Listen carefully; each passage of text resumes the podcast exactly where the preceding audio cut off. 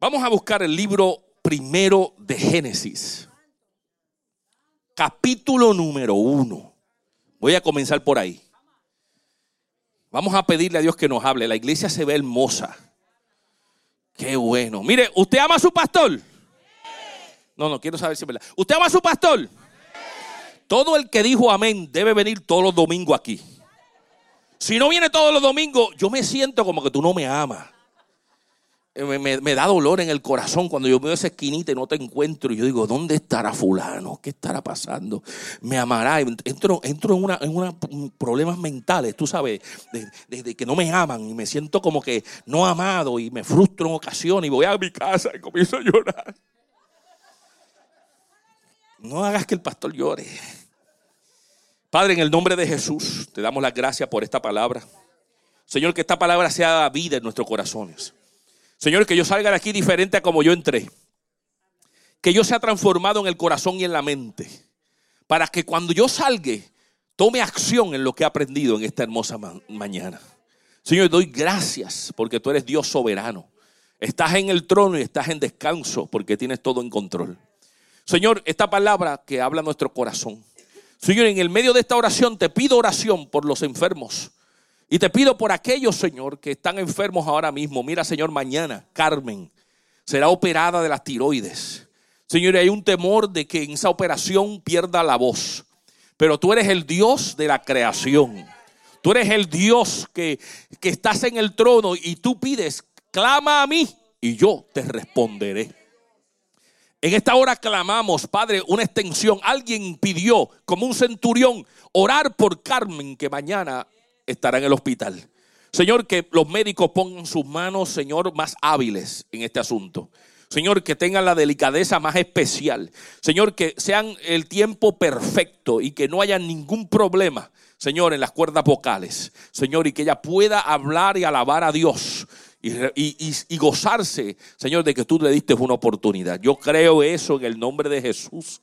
E igualmente lo creo para cualquiera que esté en una enfermedad que crea que el Dios en la cruz del Calvario declaró hace mucho tiempo, está hecho, está terminado.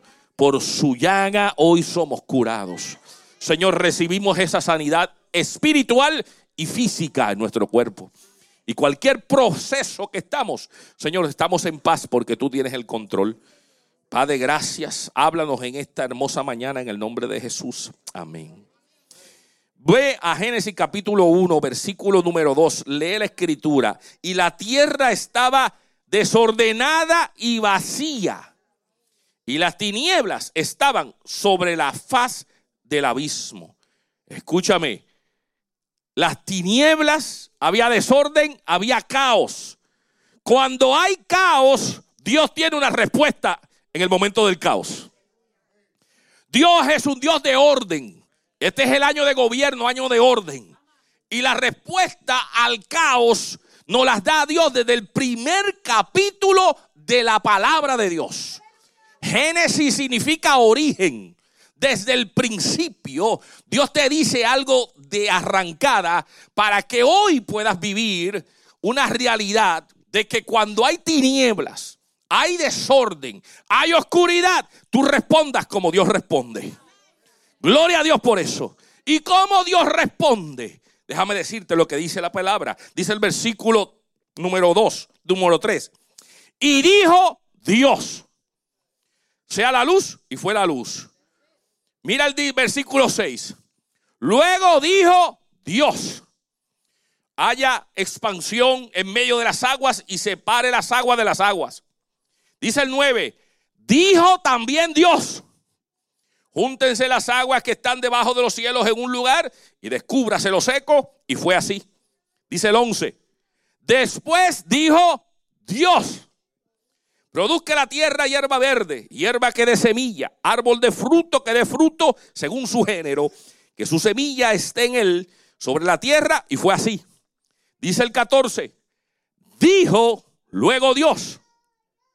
Haya lumbreras en las espaciones de los cielos para separar el día de la noche y sirvan de señales para las estaciones, para días y años. Dice el 20, dijo Dios, Produzcan las aguas seres vivientes y aves que vuelen sobre la tierra en la, en la abierta expansión de los cielos. Dice el 24.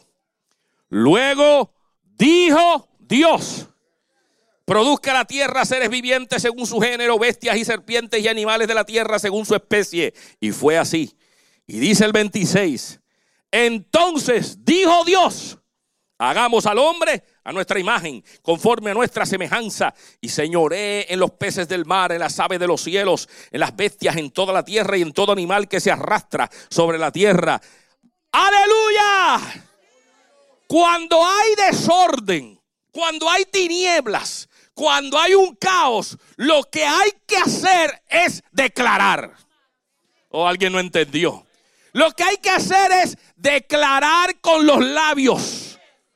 El precedente bíblico en el principio establece que en medio de la situación caótica que existía, Dios no se desesperó, Dios no gritó, Dios no tambaleó, Dios sencillamente dijo.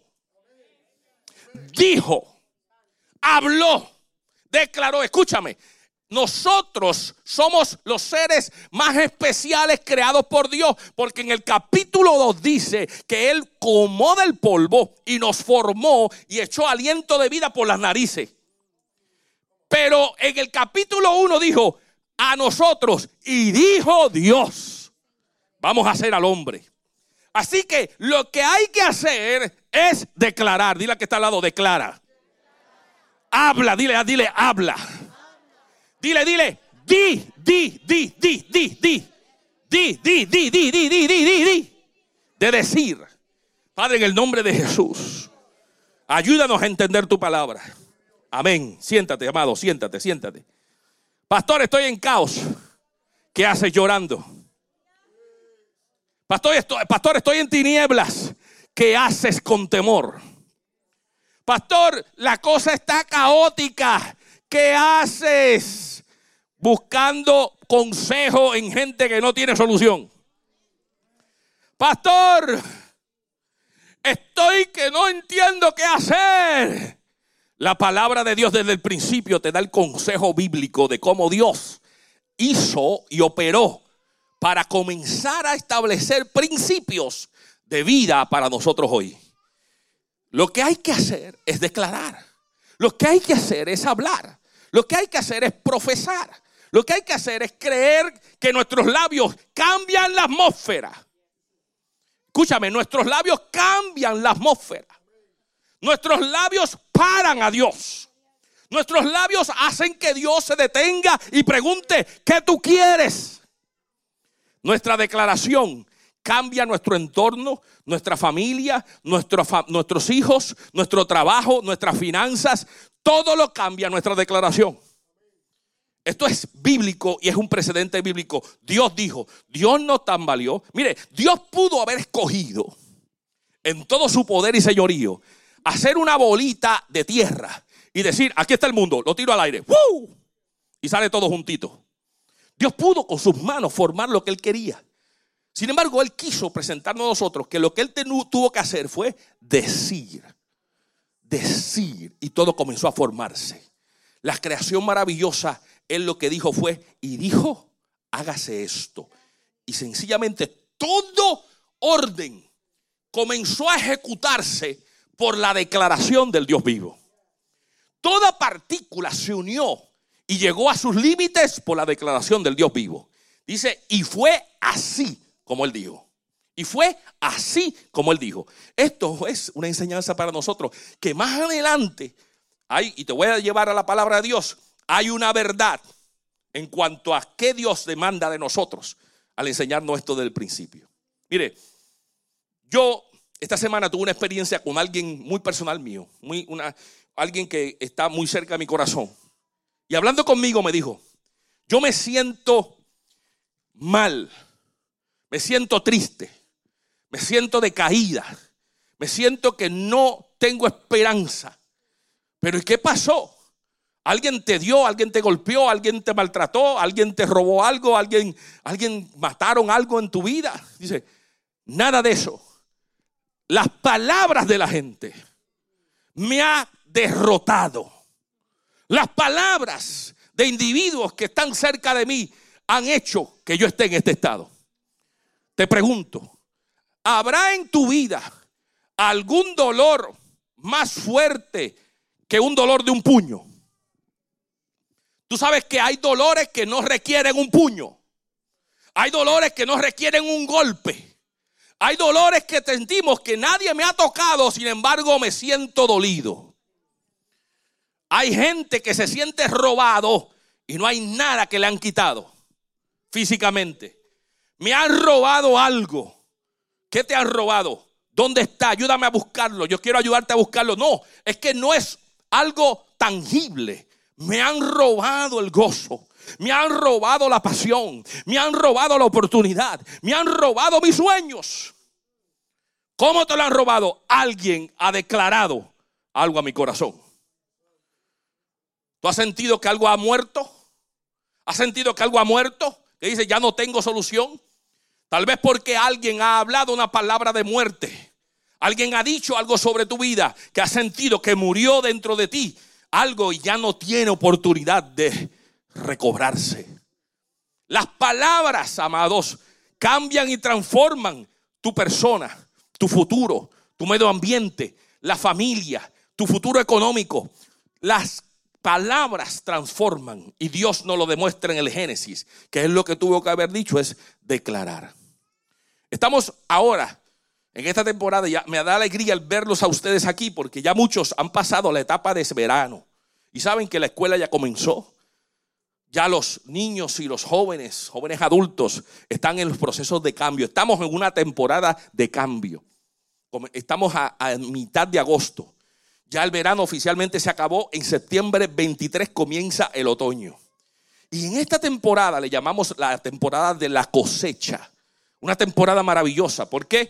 Porque hay muchos elementos que ocurren de aquí en adelante hasta diciembre. Vamos a, sabemos que en esta temporada cambia la temperatura, gloria a Dios. Aleluya, yo estoy ansioso que llegue la temperatura de cambio. Porque este verano ha sido demasiado caliente. Cambia la temperatura, hay un ambiente más fresco para tener actividades al aire libre. En este cambio cambia el horario. Ya el horario cambia y se ajusta a un cambio de horario que a algunos les favorece. Ahora entra en esta temporada fiestas como Thanksgiving, Día de Acción de Gracias, donde las familias se reúnen y tienen en la mesa una unión familiar. Gente viene del norte, del sur, este y oeste a reunirse y estar juntos. Llega, llega el tiempo de Navidad donde la gente en un mismo espíritu tiene una misma sensación de, alegría, de festejo y de compartir de actividades. En octubre es nuestro aniversario número 12, aleluya. 12 años de estar caminando en esta misión llamada Santuario de las Escrituras. Es una temporada maravillosa. Estamos ahora camino al último quarter del año. Y es un tiempo de cosecha, es un tiempo donde las almas llegan, es un tiempo maravilloso de predicar el Evangelio. Y en este cambio de temporada hay cambios. Los niños entraron a la escuela, hay cambios, niños de elemental suben a superior, de elemental suben a, de superior suben a universidad, de colegio van a, a la labor laboral. Hay cambios de diferentes maneras. Y en estos cambios nosotros tenemos que tomar la actitud de saber hablar en cualquier cambio que nos ocurra. Hay que decirle a la iglesia, hay que saber hablar. Hay que saber utilizar la lengua correctamente. Hay que ver el vaso medio lleno en vez de medio vacío. Hay que tomar una actitud positiva ante los asuntos que nos enfrenta la vida. El ser humano busca una actitud positiva y de alegría y que le hablen con, contentamiento. Son, esa es nuestra naturaleza. Aunque sabemos que hay algunos que se declaran ellos mismos ser pesimistas. Yo no entiendo cómo una persona puede decir, yo soy pesimista. Yo lo veo todo negativo. Esa persona, según la escritura, vas a ver que lo que está buscando para él es dolor de cabeza. Eso lo dice la escritura y lo verás ya mismo. Pero el ser humano normalmente busca a alguien que lo levante. Por eso que hay tantos, con, tantas personas exteriormente que hacen, que hacen actividades para escuchar a alguien que los motive. Y le diga, tú eres ganador, tú eres ganador, tú eres ganador, tú eres ganador. Qué bueno que te diga, tú eres ganador, ¿verdad que sí? La sensación es maravillosa. Es decir, tú vas a ganar, tú vas a ganar, tú vas a llegar, tú eres positivo. Ah, todo va a ser fantástico. Porque hay algo en el ser humano que requiere un espíritu de cambio, de actitud positiva hacia la vida. Y la Biblia me dice que nuestros labios declaran y cambian nuestra atmósfera de una manera extraordinaria. Cambian. Esta joven, cuando hablé con ella, me dijo, definitivamente me siento down, me siento que no quiero compartir con nadie. Donde quieras que voy, lo que ven es la parte negativa mía. Lo que ven es todo lo negativo. No hay nada que puedan ver positivo. ¿Para qué me quiero reunir con esta gente? Iglesia, somos gentes de Dios. Y la gente de Dios se rige por la palabra de Dios. Y yo te voy a hablar acerca de la palabra de Dios. Ahora bien, estamos hablando de que Dios declaró y que para declarar nosotros usamos la lengua. La lengua. Santiago capítulo 3, y no voy a ir a estudiar Santiago, pero Santiago capítulo 3 dice que la lengua es, un, es, un, es algo chiquito, pero mire que prende un fuego. Y dice que el hombre no puede controlar la lengua. Dice, el hombre no puede controlar su lengua. Y el hombre que pueda controlar su lengua tiene el control de toda su vida. ¡Wow! La lengua es tan chiquita, pero es tan poderosa. Y por eso es que la escritura nos advierte de cómo manejar nuestros labios, cómo manejar nuestras declaraciones. Y en estos tiempos, este mensaje es más importante por la cantidad de comunicación que existe en este tiempo. La manera tan versátil, la manera tan amplia de la gente comunicarse y recibir declaraciones por todos lados. la vieja guardia, que a ver nosotros nos conocemos como vieja guardia, miren, voy a cumplir, ya, ya pasé del medio siglo, así que tengo unos cuantos años. Me acuerdo, y algunos de ustedes se acordarán, cuando la forma de comunicación era un viper en la cintura. ¿Se acuerda de eso? Un viper, la juventud no sabe lo que es eso. Un viper en la cintura que lo que tenía era una liniecita nada más. Y había que darse cuenta rápido y mirar al viper para ver qué decía. Era en color verde con letras negras. El que tuviera el viper en la cintura estaba en el punto. Decía, wow, ese tipo tiene un viper. Estaba en la línea. Ese tipo está bien parado. Tiene un viper. Y lo que había que estar seguro de leerlo al momento porque se perdía la línea. ¿Ok? Ahora, yo me acuerdo de mi suegro. Yo creía que mi suegro era el tipo más cool del mundo. Porque mi suegro andaba con un celular que parecía un maletín. Yo decía, wow, mi suegro está en la línea. Tiene un celular, una cosa así de grande, hermano. Literalmente era una batería ambulante. Pesaba un quintal, pero yo decía que mi suegro estaba en la línea porque nadie tenía celular y mi suegro andaba con un celular que parecía una batería. Yo decía, ese es, mira mi suegro, wow, estás al día. Hoy por hoy, las comunicaciones, bueno, después de eso, ¿se acuerdan Blackberry? Ah, algunos de ustedes tuvieron Blackberry. Aún el presidente tuvo problemas por soltar Blackberry en aquel momento de cambio. Las comunicaciones hoy en día ahora están tan fáciles que sencillamente el periódico se ha hecho nulo. ¿Por qué? Porque las noticias te llegan al instante, al momento, a tu teléfono. Las comunicaciones son tan rápidas. Todo el mundo tiene la información al instante, ahora en este tiempo. Todo el mundo escribe un comentario, todo el mundo habla de sus labios y al escribir habla de sus labios en estos medios sociales. Y yo quiero decirle a la congregación hoy en día que el poder de la lengua, el poder de un escrito, que lo que habla es de lo que hay en tu corazón, tiene poder para alterar, cambiar, destruir o formar edificar y sacar de la oscuridad a la gente y del caos. Y hoy por hoy, este mensaje es para todos nosotros, para todos aquellos que somos comunicadores. Y te voy a decir una cosa, el hecho de que tú no tengas un micrófono en la mano todos los domingos, no te quita que tú no eras un comunicador. Hoy eres más comunicador que mucho antes. Porque aún los más mayores que no están integrados en la tecnología tienen unos medios para poder comunicarse. Somos comunicadores. Nuestras palabras cambian. Nuestras palabras alteran. Yo te lo voy a probar a través de la escritura.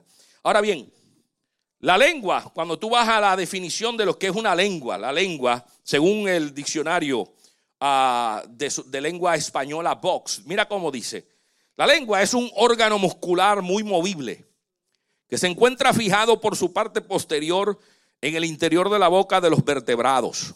En los seres humanos interviene en el gusto, en la masticación y deglución de los alimentos, y en la articulación de los sonidos de la voz. Y en un segundo tópico dice, en algunas expresiones hace referencia a la capacidad de hablar. La lengua nos da la capacidad de hablar. La lengua nos da la capacidad de comunicarnos. La lengua nos da la capacidad de alterar. La voz de Dios le dio a Dios la capacidad de formar de lo que era un caos algo que hoy llamamos tierra, universo, la extensión del cosmos y aún nosotros mismos. La voz de Dios. Y Dios nos dice algo con relación a esto. Entonces, cuando vamos adelante en la Biblia, hay un hombre llamado Salomón que nos escribe en los proverbios, y estoy todavía en los proverbios, la semana pasada estaba en los proverbios, hoy quiero seguir en los proverbios con este tema de lo que es la lengua. Así que ve conmigo a Proverbios capítulo número 12. Y quiero hablarte porque en este capítulo 12 y el capítulo 18 de los proverbios son los proverbios donde más se habla de la lengua. Donde más se habla de la lengua. Hello. De la sin hueso le llaman algunos. La sin hueso. La lengua. Ah, pero qué órgano más. No tiene hueso. Se podría caer por sí mismo, pero déjame decirte, hace un montón. Hay algunos que tienen una lengua más larga que otros. Hello. Tanto figurativo como descriptivo, como metafórico, pero eso es una verdad. Mira el consejo del gran rey Salomón acerca de la lengua. Siempre cuando hablo de los proverbios, como dije la semana pasada, me refiero al Proverbios capítulo 1, cuando el el, escritor dice que la razón de los proverbios es para traer prudencia, para dar sabiduría, para dar a entender a los jóvenes esta realidad. Así que esto es poderoso. Si Dios me establece un principio en el principio del Génesis, me dice el gran hombre sabio, y como dice 12, 6, comienzo con el 6, mira cómo dice el 6, las palabras de los impíos son acechanzas para derramar sangre, mas la boca de los rectos los librará. Las palabras de aquel que no conoce a Dios, porque no te quiero llamar a ti impío. Vamos a comenzar por ahí. Las palabras de aquel que no conoce a Dios está hecha para derramar sangre.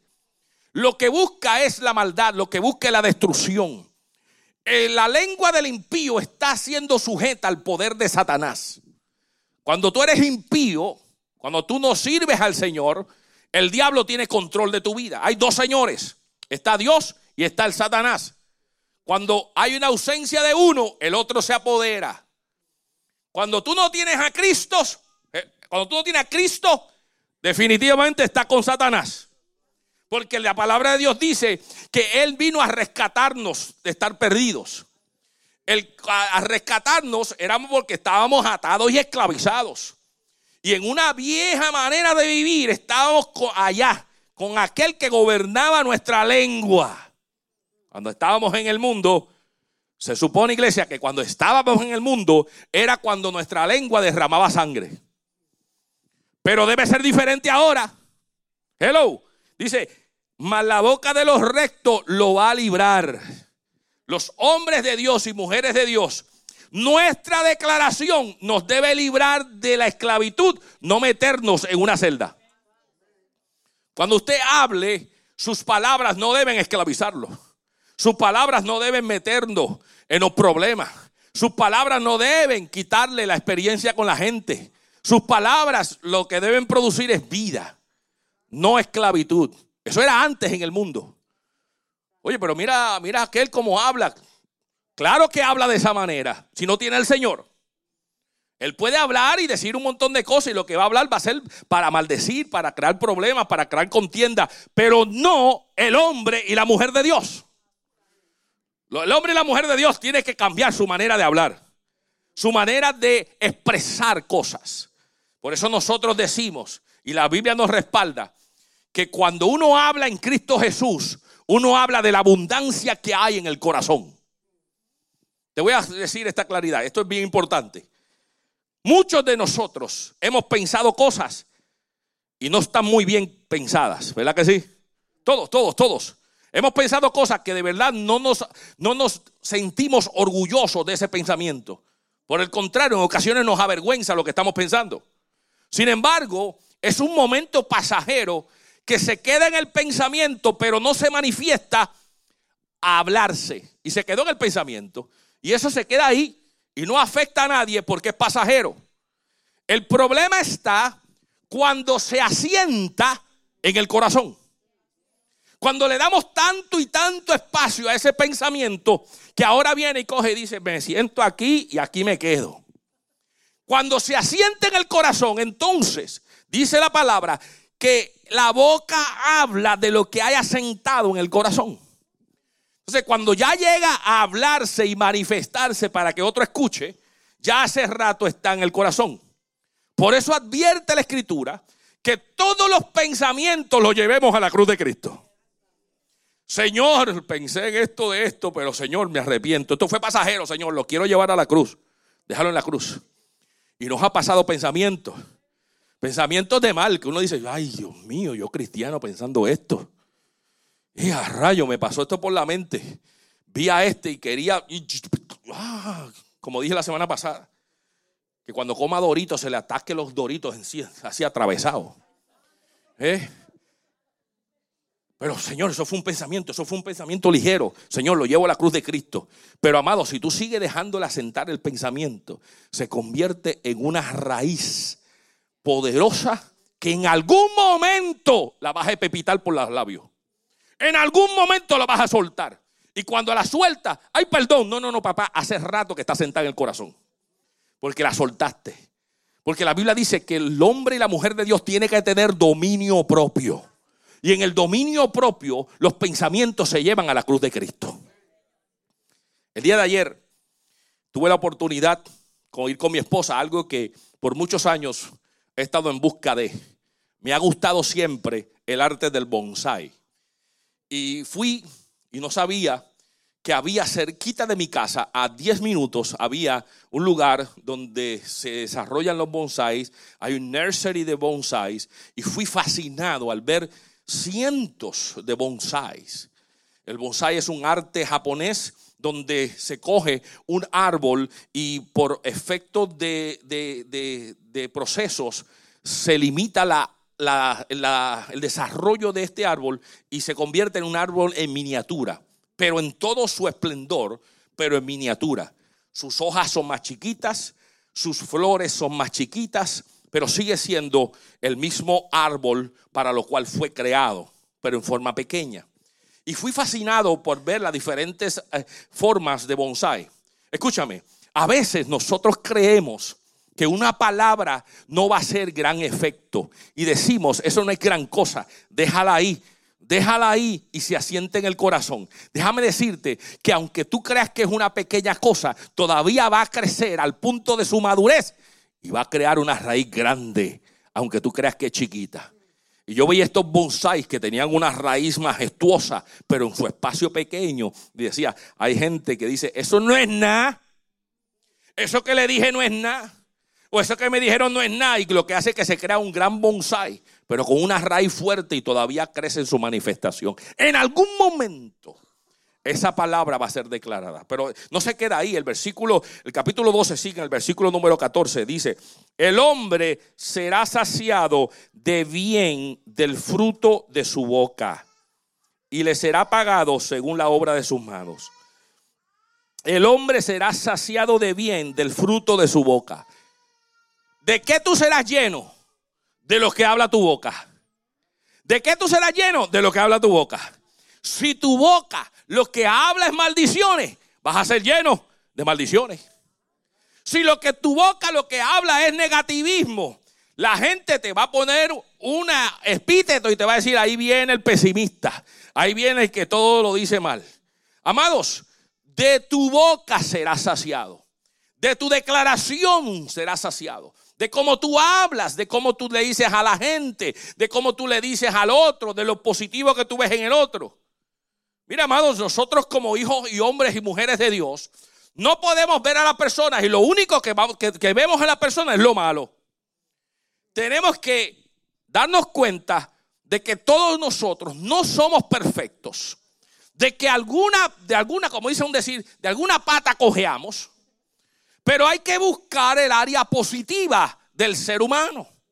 Hay que comenzar a mirar el área buena que tiene y comenzar a exaltar las áreas positivas que estar mirando la pata que cojea. Míralo, míralo, está cojeando, míralo. Pero no viste el otro lado. No viste el área positiva. Nos enfocamos en las áreas negativas, pero nosotros estamos llamados a ver más allá, a ver el vaso medio lleno en vez de medio vacío. Y buscar que nuestros labios declaren bendición porque eventualmente va a regresar a nosotros como un bien para nosotros. Sigue diciendo el texto, cuando sigue hablando de la lengua en el versículo número 18. Hay hombres cuyas palabras son como golpes de espada mas la lengua de los sabios es medicina. Ay, ay, ay, ay. Tú no te has encontrado con eso que acabo de decir, que lo que tienen son solo, todo es pesimismo, pesimismo. Y decir, mira, estoy enfermo. ¿De qué? De, de esto y lo otro. En tres meses te mueres. Amados, son palabras que son espadas. Nosotros estamos llamados a tener palabras que es medicina. Hablar de una manera positiva. Compraste un carro, chacho, eso es un limón de carro. Lo que tienes es un limón. Ese carro lo que te va a traer es problemas. Pero amados, ¿cómo es posible que tú trates espada? Como decir, oye, pero, pero, pero háblame algo. Uno tiene que ver, mira, yo, ese carro tiene una historia, pero en vez de tú quitar, ya lo compró. Dile que lindo está el color del carro. Dile que huele lindo. Dile que el foco está maravilloso, que tiene unas gomas tremendas. Pero amigo, las palabras pueden ser espada o pueden ser medicina. Las palabras pueden cambiar. Eh, todos, todos tenemos falta de algo y todos tal vez no nos guste la apariencia de alguien. Pero amados, hay que buscarle el lado bueno. Tú sabes que yo tengo problemas con personas y tengo una persona en mente, no la voy a decir, que cuando ven una foto lo primero que dicen, ay, qué gorda está. Y yo, pero bendito sea Dios no puedes decir qué graciosa está después de los años de vida. Wow, qué diferente está. Mira, tiene el pelo color diferente. No, lo primero que dice, está gorda. Míralo, como, como se engordó el muchacho. Él no era así. Entonces, las palabras pueden ser medicina, pueden ser espada. Hello. A mí que no me miren en las fotos entonces. Mira, amados, nosotros podemos traer ungüento a alguien en necesidad. Podemos darle una palabra que produzca un cambio, una actitud diferente a una situación en su vida. Decirle, ¿sabes qué? Eh, en vez de decir las cosas malas, en vez de señalar el dedo en las dificultades, decirle, en vez de decirle a alguien que, oh, mira, llegaste, qué bueno que llegaste, en vez de decir, wow, lleva seis meses que no has venido. No, disfruta que llegó. Disfruta que llegó.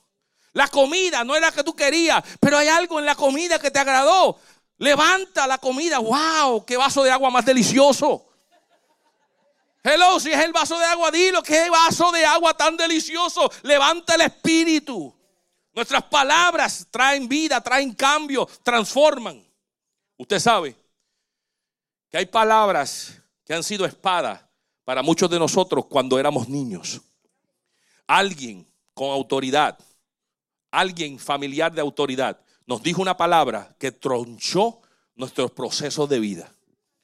Nos paralizaron, nos cancelaron, nos robaron la idea, nos quitaron el espíritu de conquista, nos dijeron que no podíamos subir desde muy temprana edad. Y hoy por hoy todavía esa palabra permea en tu corazón porque no ha habido otra palabra en contraste con esa palabra. No has encontrado a alguien que te haya dicho, si tú puedes, cuando te dijeron cuando pequeño, tú no puedes. Y lo que ha habido una consistencia de decir, tú no puedes, tú no puedes. Y esas palabras calcoman el corazón de alguien y lo inhiben de tomar progreso. No, tú no vas a amar a nadie. Gente que se ha cancelado por una palabra de alguien. Gente que una relación anterior marcó su vida y ahora no le pueden dar espacio a otra porque una palabra tronchó en vez de ser medicina, fue espada. El cristiano en esta temporada, en cambios de vida, en situaciones traumáticas suyas, tienes que entender que tus labios cambian el desastre, cambian las tinieblas, cambian el caos y crean forma y crean vida. Dios dijo y dice, y fue así. Dice la escritura, el, versículo 19, eh, el labio veraz permanecerá para siempre, mas la lengua mentirosa solo por un momento. Esa verdad se cumple. Usted sabe que la mentira provoca otra mentira. La mentira tiene que ser sustentada por mentira y, mentira tras mentira, pero en algún momento va a fallar. Sin embargo, la verdad permanecerá. La verdad no hay que buscar sostenerla con otra verdad porque la verdad es, está en paz. Está en paz con ella misma. Cuando usted dice algo en verdad, no tiene que fabricar algo que oculte la verdad. La verdad se va a manifestar hoy, se va a manifestar mañana y se va a manifestar en un mes. Pero la mentira se manifiesta hoy y hay una preocupación todo el tiempo en que la mentira se sostenga. Y va, tiene que ser al otro mes. Espérate, que yo dije. Espérate, yo dije que, iba que estaba con fulano. Tengo que decirle a fulano que le diga a mi esposa que estaba conmigo. Entonces el fulano dice, pero ven acá, ¿por qué me metes en el lío? Si yo no estaba contigo. No, tienes ahora que decir que yo estaba contigo. Entonces ahora esa, secuencia tiene que seguir, porque en un mes te van a preguntar, oye, ¿te acuerdas la vez que estaba? Y a rayos, ¿qué fue lo que yo dije? Ahora tengo que buscar la mentira para sustentar esa mentira.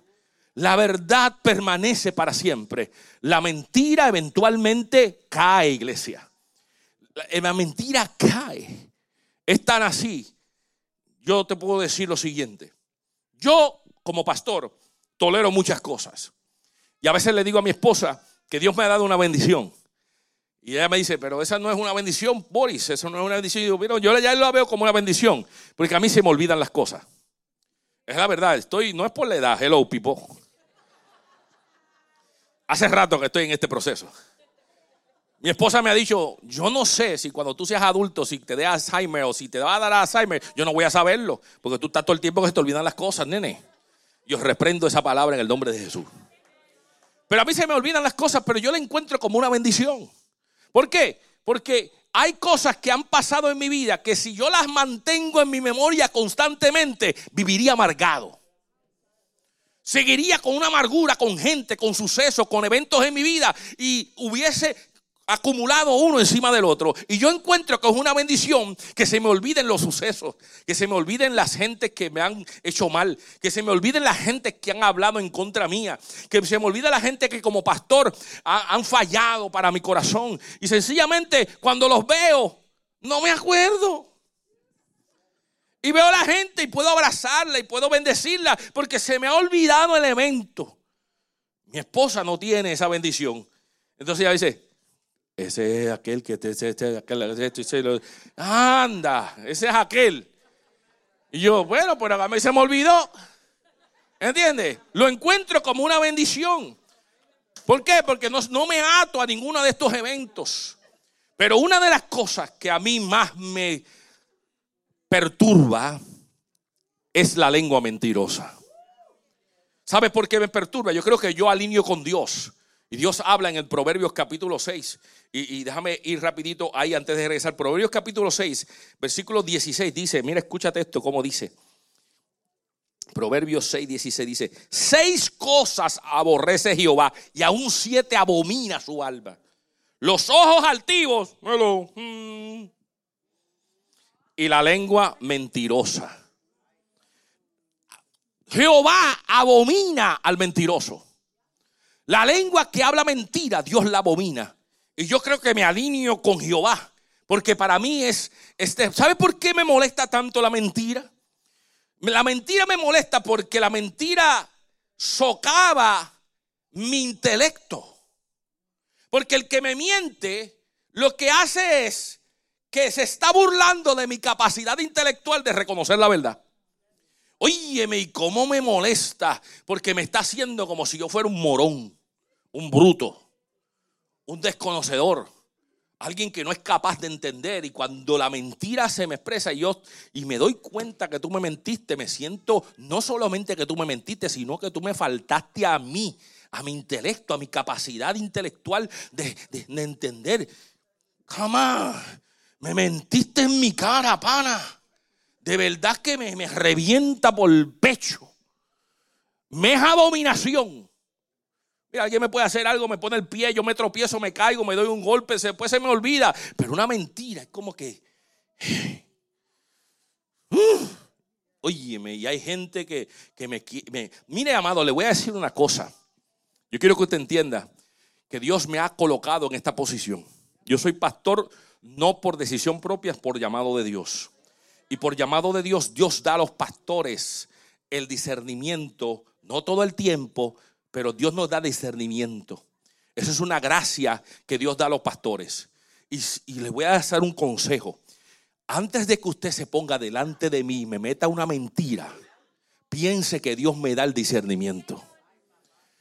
Antes de que usted piense que Boris es cualquier cosa y no me quiero elevar, sino elevo la posición del pastor. Antes que tú vayas a un pastor y le digas, no, pastor, yo no vine por tal cosa yo no doy por tal razón. Yo realmente no lo hice. Yo no obré de esta manera. Recuerde que está deshonrando la posición del pastor que es el que cuida por las ovejas. Y si yo me doy cuenta, entonces me entra en la carne, me entra por el pecho. Entonces no solamente al pastor, sino a Boris. ¿Entiendes? Entonces te voy a decir una cosa, Dios no me da el discernimiento todo el tiempo. Porque si Dios me diera el discernimiento ahora mismo de todo lo que está pasando en tu vida, saco el aceite y comienzo a derramar aceite por todo, a, todo, a todo el mundo. Pero Dios no lo hace. Dios no lo hace porque Él es misericordioso y sabe que yo tengo que predicar y yo estaría mirándote ahora mismo sabiendo que tú Uy, ¿cómo es que está sentado en ese lugar? Y es un mentiroso, un paquetero. Y está sentado ahí, Señor, ¿cómo yo predico? Dios no me da ese discernimiento, pero Dios lo da en momentos específicos. Así que ten cuidado cuando tú quieras decir que no eres y eres. Cuando quieras disfrazarte, te estás disfrazando ante una figura pastoral.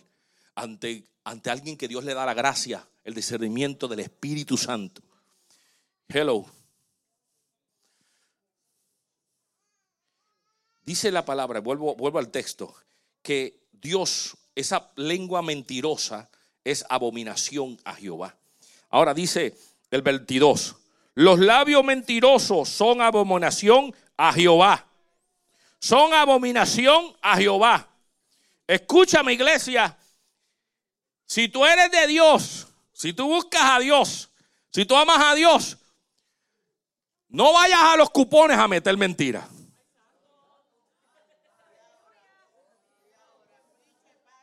Déjame que se asiente un momento en tu corazón esa palabra.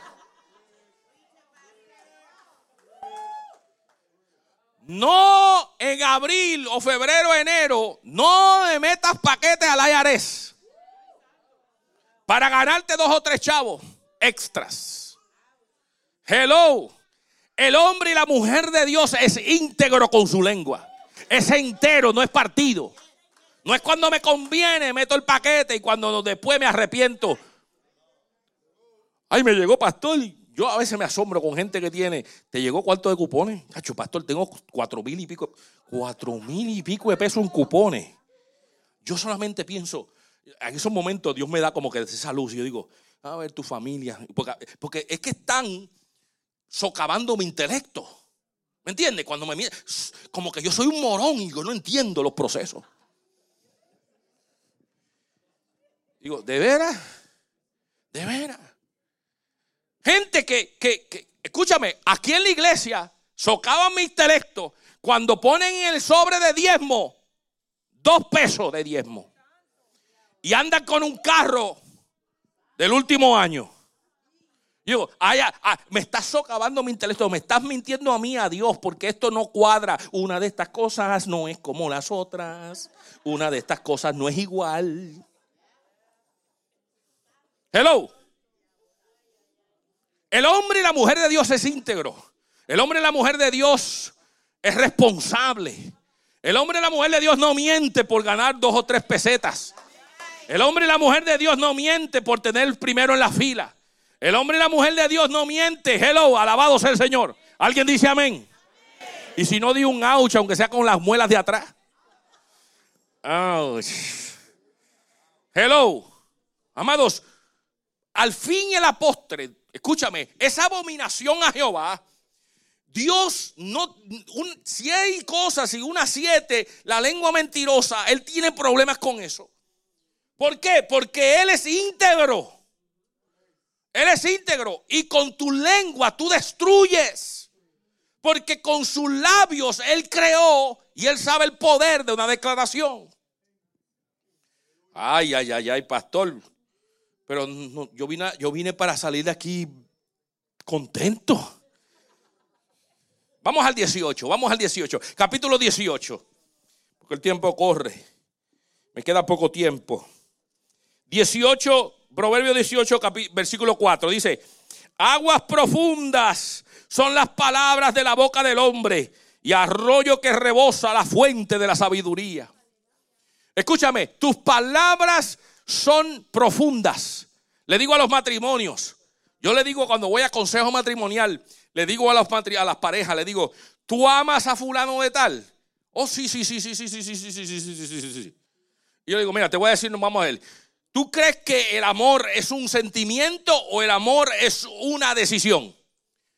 Porque si es un sentimiento, lo pongo en la categoría de estar alegres o estar triste, de llorar y sufrir. Pero esos eventos son temporeros. El amor no es temporero. By the way, Dios dice que Él es amor. Si Dios es amor y fuera temporero, fuera por emoción, hoy Dios estaría odiando un montón de gente aquí. Porque de acuerdo a mis acciones, Él me ama o no me ama. El amor no es una emoción. El amor es una decisión. Dios decidió entregar a su Hijo para que si alguien lo reconociera, aceptara, reconociendo nuestro pecado. El amor es una decisión. Pero quiero decirte que cuando decimos decido amar, estoy tomando una acción con inteligencia intencional, con todo el peso que lleva esa palabra. Y ese peso también lleva una profundidad de palabras. Cuando alguien dice que ama, tiene que también expresarlo. Matrimonio tiene que decirle y sacarle la decir, te amo. You have to say it. Tienes que decirlo. Te amo, mi amor, te amo. Ah, pero el pastor dijo que es una decisión. Yo decidí, me cayó la boca, pero decir, no, no, no, no, espérate. Es una decisión, pero las decisiones traen consigo unas herramientas para poder validarlas. Y validación en una relación de matrimonio es declarar, te amo, te digo que te amo, te quiero, me gusta, qué linda, qué preciosa. Hello. Yo tengo este concepto y se lo digo, ya lo he dicho públicamente, que yo prefiero, yo tengo el concepto de decirle a mi esposa que se ve linda antes de que alguien de ustedes se lo diga. Porque escúchame, la pastora siempre dice, deja de hablar cosas de nosotros del altar. Dice, te voy a meter un puño un día de esto. Pero mira, cuando yo no le digo a mi esposa que está linda por alguna razón en la mañana, y alguien se lo dice en el servicio, lo voy a escuchar. Lo voy a escuchar. Tres personas me dijeron que estaba linda hoy, que le gustaba mi traje, que le gustaba mi espejuelo, que le gustaba mi pelo, y tú no me has dicho nada. Y yo, yo sé, fuete para mi fundillo, porque yo sé que yo debía decirlo. Yo debía decírselo. Entonces, yo me preocupo y digo, Boris, sé inteligente, tus, tus palabras son profundas. Y hoy yo le dije, mi amor, te ves preciosa te ves preciosa. Así que cualquiera de ustedes que se lo diga, ya yo se lo dije primero. Ya yo estoy en paz, estoy tranquilo. Puedo irme a comer el día de, mi cumpleaños, mi amor. Hoy, ayer, hoy, mañana. Sí, pero lo, podemos celebrar todo. Estás, hermosa, mi amor. Esas, esas palabras profundas mías que se convierten en arroyo. Eres hermosa, eres dulcinea, eres paloma, eres lo más bello que me ha pasado. Matrimonio, tus palabras son profundas, pero de igual manera también hieren con profundidad cuando se dicen negativamente. Son profundas también cuando dices todo lo contrario. Cuando hieres con tus palabras se hacen pesadas, se hacen profundas y cambian y trastorcan tu matrimonio, la esencia de tu familia, tus familiares, tus tíos, tus tías, cómo tú hablas y transmites información. Se hacen profundas, son arroyos, amados. ¿Por qué no te habla fulano de tal? Porque cada vez que tú le hablas, lo que le hablas son palabras que caen con un peso demasiado fuerte. Vamos a cambiar, vamos a cambiar. Las palabras transforman, dice la escritura más adelante en el versículo 6. Los labios del necio traen contienda y su boca los azotes llama. Hello. Los labios del necio. Tú no te has encontrado gente que lo que vienen es a traerte problemas.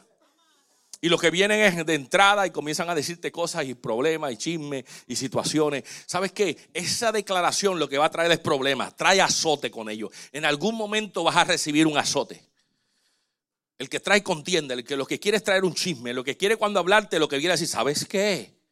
¿Sabes qué?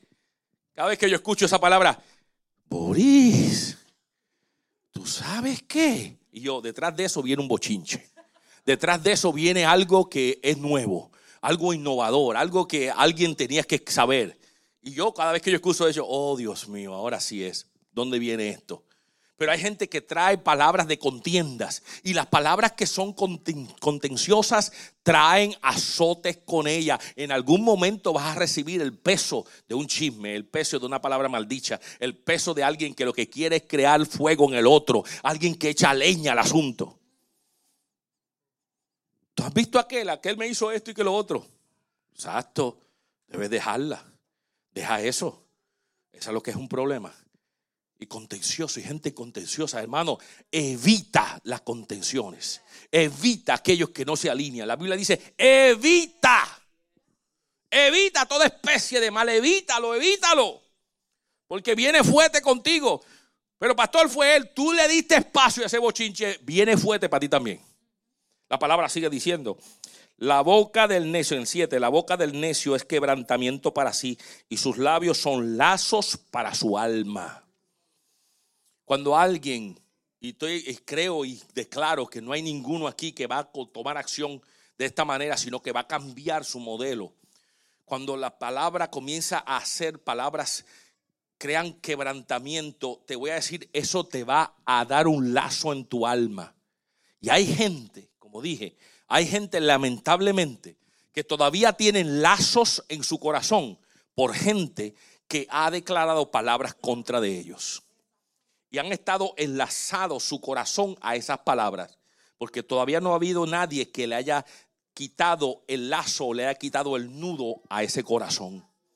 Por lo tanto, amados, tú no sabes eh, lo que una persona viene cargando por alguien necio que trajo una palabra de quebrantamiento que a tal corazón. Vamos a declarar vida, vamos a declarar bendición, vamos a declarar propósitos de, de nuevas glorias para estas personas. Vamos a decirle, tú puedes. Vamos a decirle a nuestros hijos cuando vengan de la escuela un poquito conflictivos con las asignaciones, tú puedes, tú lo vas a lograr, tú eres bueno. Vas a conquistar notas A, vas a lograr la profesión, vas a ser excelente en tu trabajo, te van a dar el, el nuevo puesto. No, pero que no hay espacio para mí, lo vas a obtener. Vas a lograrlo. Tu matrimonio va a estar en paz, va a haber conquista. Comienza a hablar de manera que traiga sanidad, medicina, y no traiga dolor ni, ni fuete para, para tu vida y los tuyos. La palabra sigue diciendo, y tengo que avanzar. El 8. Las palabras del chismoso son como bocado suave y penetran hasta las entrañas. Ten cuidado con esta palabra porque se hace vida en muchos casos. Cuando escuchamos un chisme y decimos, oh, no, eso no es nada, yo lo escucho y qué sé yo, te voy a decir una cosa, eso penetra hasta las entrañas y te va a dar un peso más adelante creyendo que no es nada. Creyendo que no es nada, te va a caer como bomba. Te va a penetrar y a veces dejamos espacio a un diálogo que lo que es dañino y creemos que no es nada. Eso no es nada.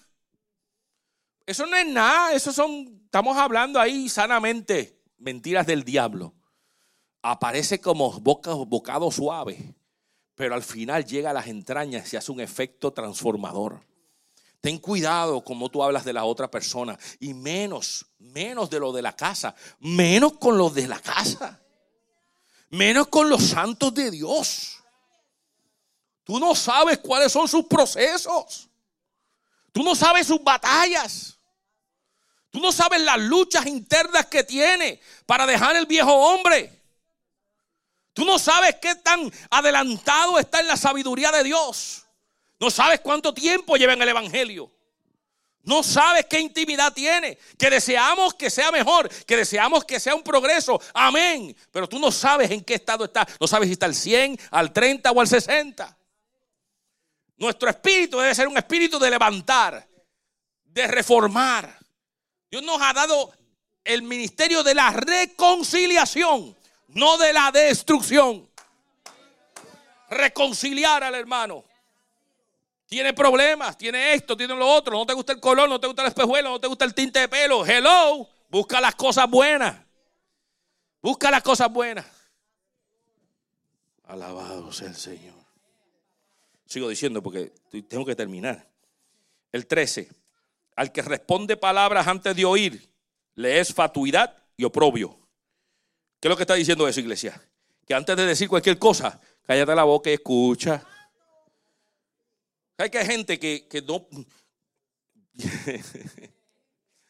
gente que tú le vienes a hablar y te hablan encima de lo que tú le hablas. ¿Sabes lo que indica eso? Que lo que tú estás hablando no tiene valor ninguno.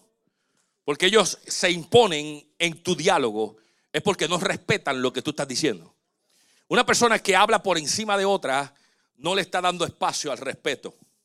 Sencillamente es un egocentrista que dice lo que yo digo tiene más valor de lo que tú estás diciendo. Por lo tanto, antes de decir cualquier cosa, escucha primero. Dale un espacio al tiempo, analiza y después habla. Y si en el análisis lo que vas a responder puede hacer más daño que bien, muérdete la lengua. Hello. ¿Usted sabía que no toda verdad se debe decir? No toda verdad se debe decir. Hay que tener cuidado. Hay que tener cuidado. Porque hay, hay, hay verdades que pueden destruir. Hay verdades que destruyen. Y hay que tener sabiduría cuando decirlas y cuando contestarlas. Hay verdades que pueden destruir un matrimonio. Al momento pueden destruir un matrimonio. Y si no le das espacio a la reconciliación, esa verdad que es verdad en ese momento puede destruir un matrimonio, una relación, una situación, un trabajo. Hello, hay que tener cuidado. No, pastor, es que yo soy sincero. No, tú lo que eres es un problemático. Eso es lo que tú eres. Que te gusta levantar el problema. No te busca la no busca solución, lo que busca es el problema. No, pastor, porque yo lo vi, yo lo vi, yo lo vi.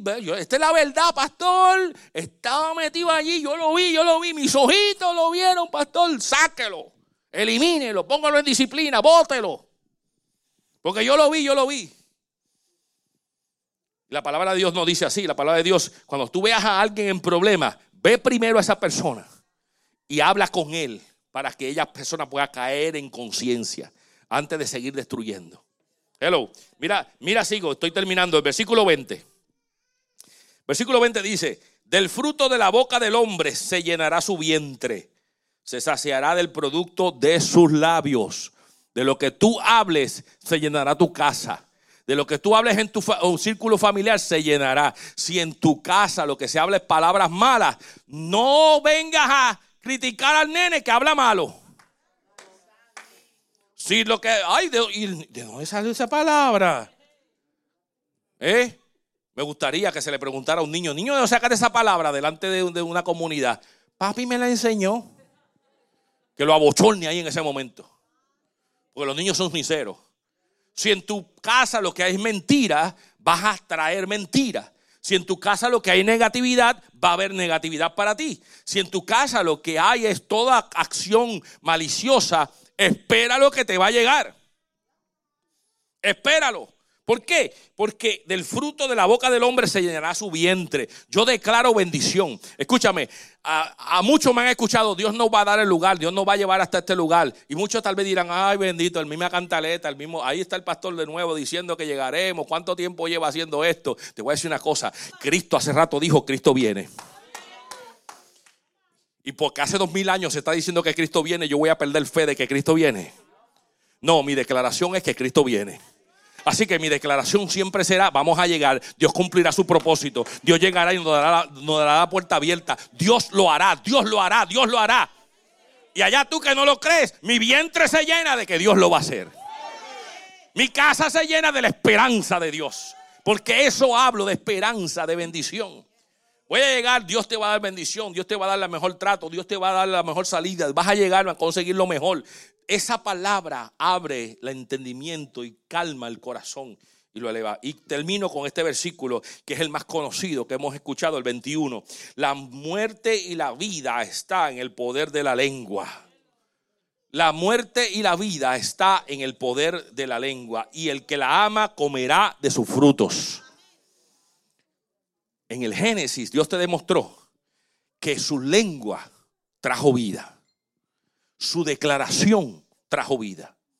Hoy Dios te dice, tu declaración puede dar vida o puede dar muerte. Tus palabras cambian tu entorno, cambian el futuro, cambian los sueños, cambian los pensamientos, cambian actitudes, transforman personalidad, ajustan caracteres. Tus palabras transforman, iglesia. El hombre y mujer de Dios debe tener en sus labios una actitud de bendición. Una actitud de bendición. Así que cuando tú veas a alguien, bendice a alguien. Yo ayer me estaba recortando y salí, cuando iba saliendo, le dije una de bendición a alguien que no le esperaba. Y dijo, Dios te bendiga. Y él se, se paró y dijo, wow, la recibo para mí. La recibo para este lugar. Y la aceptó como una declaración de bendición. Amados, nosotros tenemos que entender que tenemos el poder de la vida y la muerte en la lengua. Ponte de pie conmigo. Vamos a declarar bendición.